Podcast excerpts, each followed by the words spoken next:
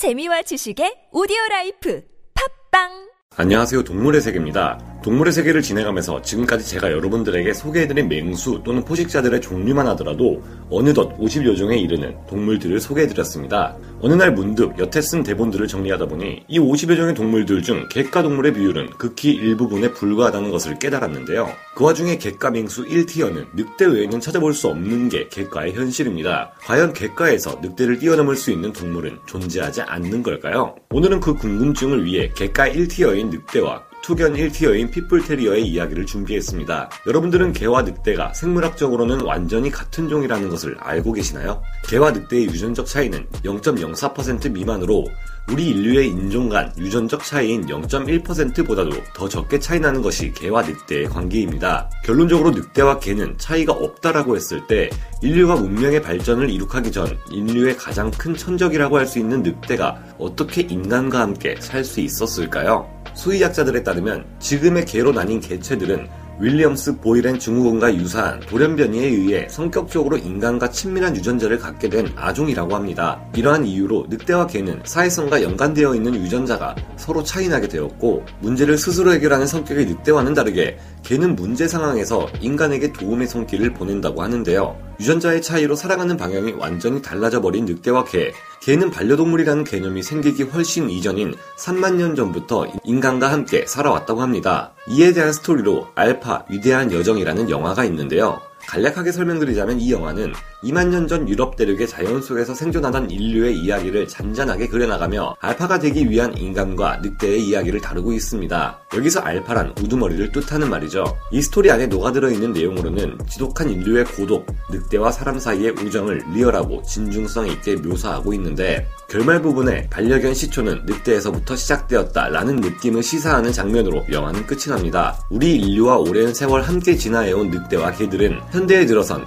이들이 한 종이 맞나 할 정도로 많은 변화가 생겼는데요. 그중 하나가 인간에 의해 특수한 목적으로 탄생한 견종들입니다. 오늘의 주인공 핏불테리어는 힘에서부터 대형 견종들을 능가하는 것은 물론이고 체급 대비 놀라운 수준의 전투력을 가지고 태어났으며 로트와일러, 카네코르소, 프레사 까나리오 등 전투력 상위권인 중대형 맹견들과는 대등 또는 그 이상의 전투력을 가지고 있습니다. 이 핏불테리어는 19세기 중반 영국에서 투견을 목적으로 테리어와 불독의 강점들을 모아 하나의 병기로서 탄생한 견종인데요. 그뿐만 아니라 곰을 상대할 목적으로도 만들어진 견종이기에 그 전투력은 타의 추종을 불허하며 이들은 미국에서 인간을 가장 많이 해친 견종 1위라는 어마무시한 타이틀마저 가지고 있습니다. 수컷의 경우 최고 45cm에서 56cm, 체중은 16kg에서 40kg, 암컷은 43cm에서 50cm, 체중 14kg에서 27kg인 핏불테리어. 아무리 강한 전투력을 가졌다고 할지라도 나름의 객가 최대 맹수인 늑대에게는 명함 내밀 정도의 수준은 아닌 것 같은데요.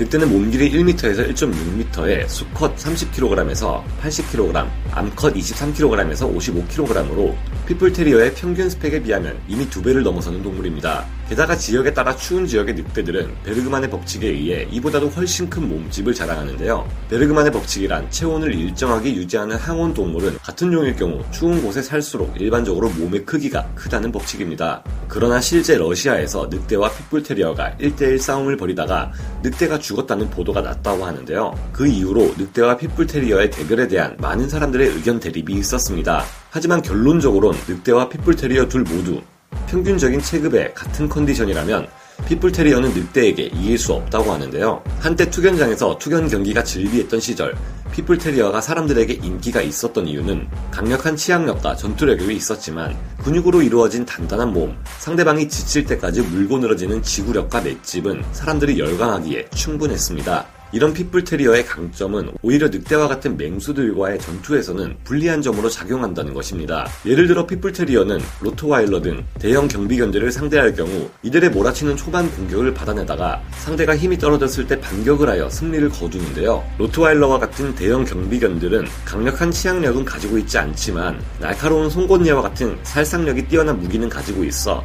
보통 어금니로 살을 물어뜯어내는 전투 방식을 사용하기에 핏불테리어가 버틸 수 있었던 것입니다. 그와 반대로 늑대는 급소를 노려 순식간에 제압하는 능력을 가지고 있어 핏불테리어에게 있어선 상성상 맞지 않죠. 2020년 터키에서는 실제 늑대와 핏불테리어의 1대1 승부가 벌어졌는데요. 뭐야, 눈 깔아. 심심해. 놀자. 핏불테리어와 마주친 이 늑대는 심지어 핏불테리어와 비슷한 체급으로 아직 새끼로 보였는데요. 핏불테리어는 맹렬하게 늑대에게 달려들며 목을 물기 시작합니다. 한동안 핏불테리어에게 밀리던 늑대는 순식간에 상황을 역전하는데요. 늑대는 빠르게 핏불테리어의 주둥이를 물어버렸고 핏불테리어는 동네가 떠나가라 소리를 지르기 시작합니다. 의양양하게 늑대에게 덤벼들던 핏불테리어는 주둥이를 물리는 순간 바닥에 엎드려 움직이지 못하는데요. 이 영상을 본 많은 사람들은 늑대의 크기가 핏불테리어보다 작은데 핏불테리어의 팬들은 다 어디 갔나? 라며 핏불테리어의 팬들을 약올리기도 했으며 핏불테리어가 소리 지르기 전까지 늑대는 핏불테리어와 놀고 있었던 것이다 라며 늑대와 핏불테리어의 승부에서 늑대의 완승을 이야기하기도 했습니다. 또 실제 그 결과를 찾아볼 수는 없었지만 다른 늑대와 핏불테리어와의 대결에선 늑대가 핏불테리어의 머리통을 물어 두개골과 아랫입을 관통시켰다는 사례와 늑대와의 결투에서 패배한 핏불테리어의 사체가 늑대에게 반이나 사라진 상태로 발견되었다는 사례 등 늑대가 핏불테리어를 상대로 승리했다는 사례들은 꽤 많이 찾아볼 수 있었습니다. 애시당초 늑대는 중대형 사이즈만 되어도 근력, 반사신경, 살상력, 치악력 등 핏불에게 늑대는 넘사벽의 대상이고 유튜브에 올라온 영상을 보면 늑대라면 충분히 그럴 수 있을 것이라는 생각이 드는데요. 또 보고 느낀 것이 하나 더 있다면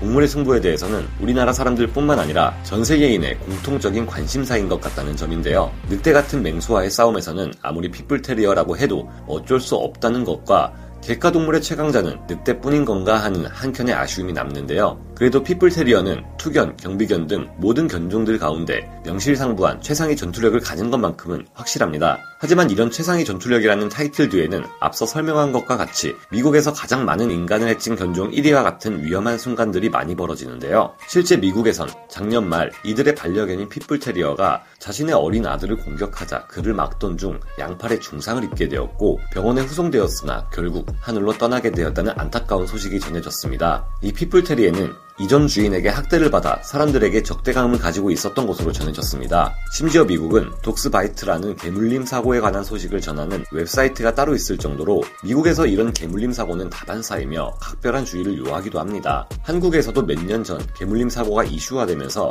핏불테리어를 포함한 맹견으로 규정되어 있는 이들은 외출 시 입마개와 목줄 없이는 집 밖으로 나갈 수 없다는 법이 만들어지기도 했는데요. 인간들에 의해 탄생하게 되어 인간들에게 상처를 받다가 인간들을 공격하게 된 상황이 안타깝기만 합니다. 오늘은 갯과의 맹수 늑대와 최강 전투력의 핏불테리어에 관한 이야기를 했는데요. 조금은 시시한 결과가 나온 것 같아 조금은 아쉬운 것 같습니다. 혹시 여러분들이 생각하는 늑대와 겨루어 볼 만한 다른 갯가 동물이 있으신가요? 오늘도 이런 승부에 대한 과몰입은 없으시길 바라겠습니다. 동물의 세계였습니다.